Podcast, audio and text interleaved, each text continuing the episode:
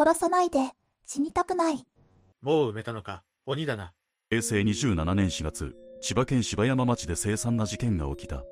被害者は野口真奈恵さん、18歳。犯行を実行したのは、当時20歳の井出祐樹と中野翔太。暗い穴の中に引きずり込まれ、命を訴える女性の上に、土砂が問答無用でかけられた。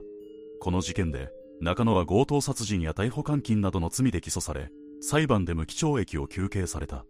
事件の背景には、中野と同じく、犯罪に関与した船橋市に住む女性、湯浅成美、同じく18歳の存在があった。彼女と野口さんは高校時代の同級生で、あるトラブルがきっかけで関係が悪化した。それは、野口さんが友人から借りた中学校の卒業アルバムや洋服を返さなかったことだった。これが原因で、整備の憎しみが増していった。